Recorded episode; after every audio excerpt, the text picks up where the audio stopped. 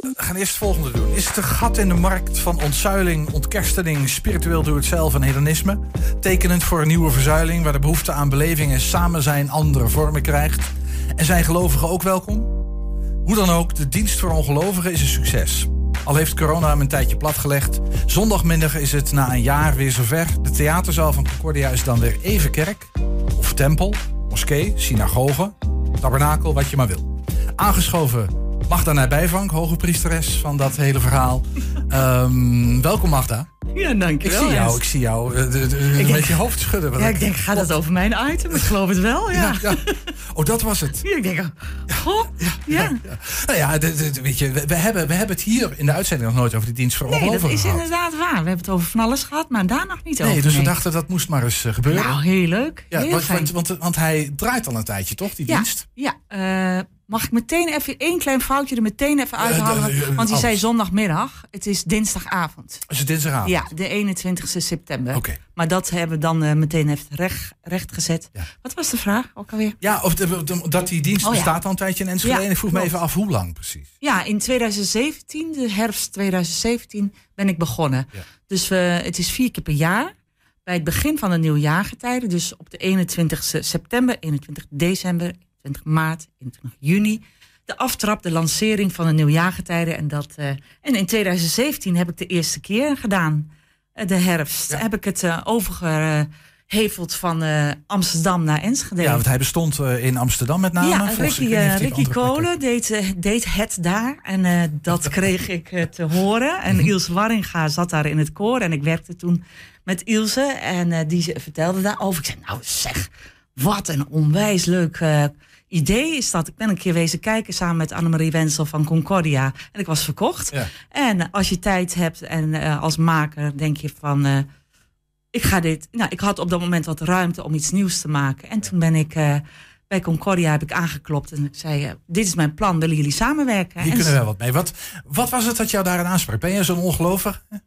Nee, ik ben dus. nou, ik weet niet wat ik precies ben. vooral het niet weten heeft mij, denk ik, geïnspireerd ik denk dat dat sowieso het, uh, mijn grootste. Ja, dat het sowieso inspirerend, inspirerend is als je niet weet. De, de, de, de wijsheid van het niet weten. Want als je, want als je ja, niet weet, moet je op zoek. Is dat ja, dat is idee? het precies. Als je niet weet, dan wil je weten. Dan wil je op zoek. Dan ga je je dingen afvragen. En ik ben katholiek opgevoed. Ik, ben, uh, ik zou mezelf niet meer katholiek noemen.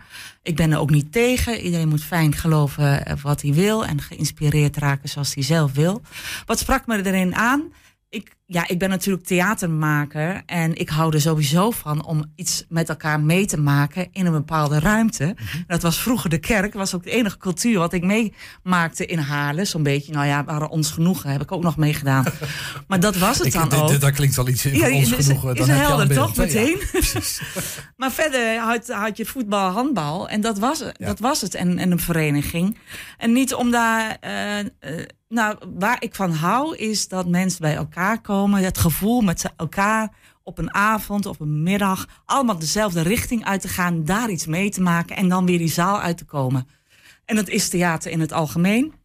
Maar in de dienst, ja, heeft gewoon, is gewoon echt pokom voor de geest en voeding voor de ziel. Dan wil ik daarop op aanhaken. Want je doet dit vanaf herfst 2017, zeg ja. je. Dus dat, dan heb je, ik ga de optelsom niet maken, nee. maar een paar keer maal vier zo'n dienst meegemaakt ja. inmiddels. Tien. En ik weet, want ik ben een paar keer geweest. Oh, stiekem, geweest? Ja, ja, heb je het gezien? Jawel. ik wil zeggen.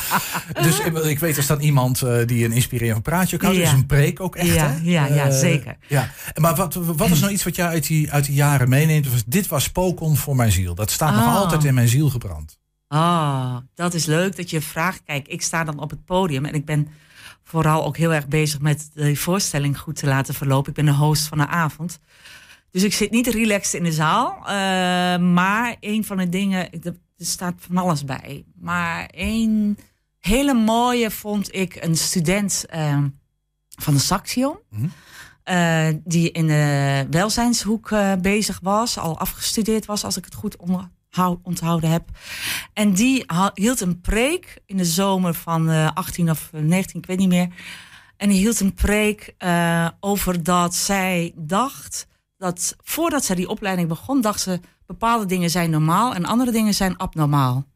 En na de opleiding, en toen ze in het werk kwam, was het precies omgedraaid. Zij zei, Dat ja, wat vroeger normaal was, was nu... ja, het is, het is helemaal niet zo. Nou, weet je, dus ze raakte met mensen in aanraking, kwam met mensen in aanraking, met verhalen waarvan ze dacht van ja, hoezo eh, is ik, de wereld staat wat mij betreft even op de kop en dat bevalt me eigenlijk wel.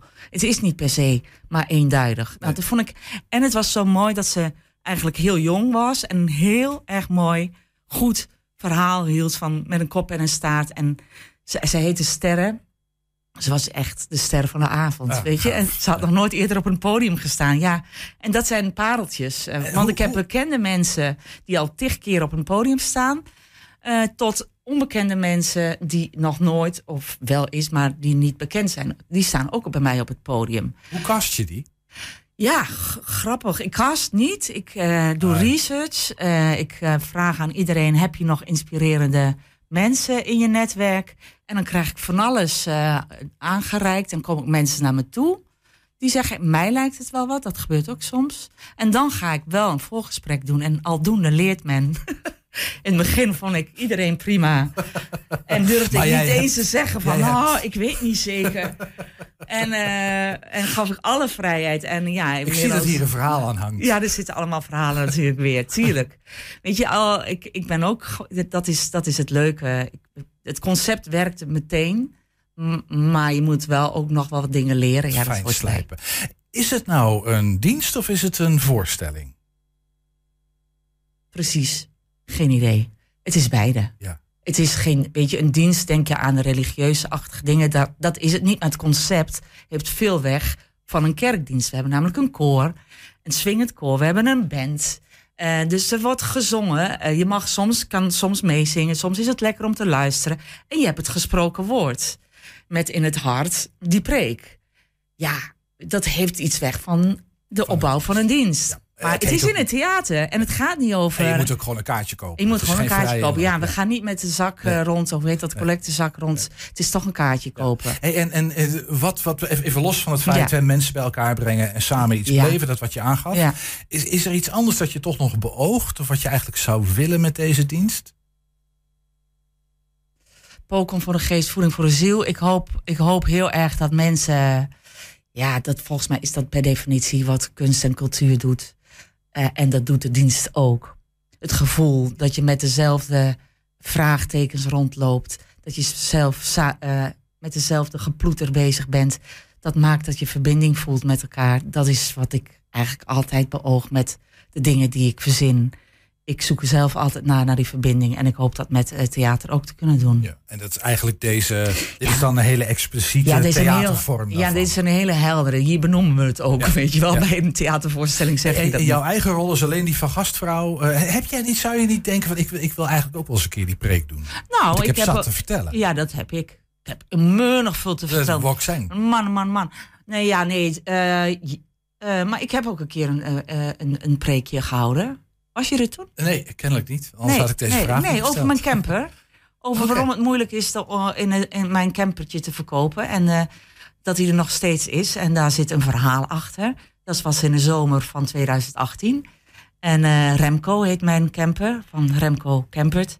En, ehm, dus, en het ging erover hoe, hoe ik er aangekomen was. En hoe ik er eigenlijk nooit meer afkom. Dus ik heb het keer gedaan. En soms doe ik ook kleine verhaaltjes. Ik open het en ik eh, eindig. En, en ik mag het samenstellen. Dus er zit best veel van me in. Maar ik vind het ook heerlijk om anderen een podium te geven. Heel fijn. Snap ik. Hey, en eh, aanstaande dinsdag dan? Ik heb hier in mijn draaiboek zondag staan. Mhm. Ja. dat was dus een fout. Dinsdagavond. Eh, ja. Nee, ja, nou. eh, devil is in de details Ja. soms. Wat gaan we doen? Wat gaan we doen? We gaan best veel muziek doen. En wat extra veel. Eh, en we gaan... ehm, nou, ik ga het, wat ik heel leuk vind is dat ik een psychotherapeut in de house heb.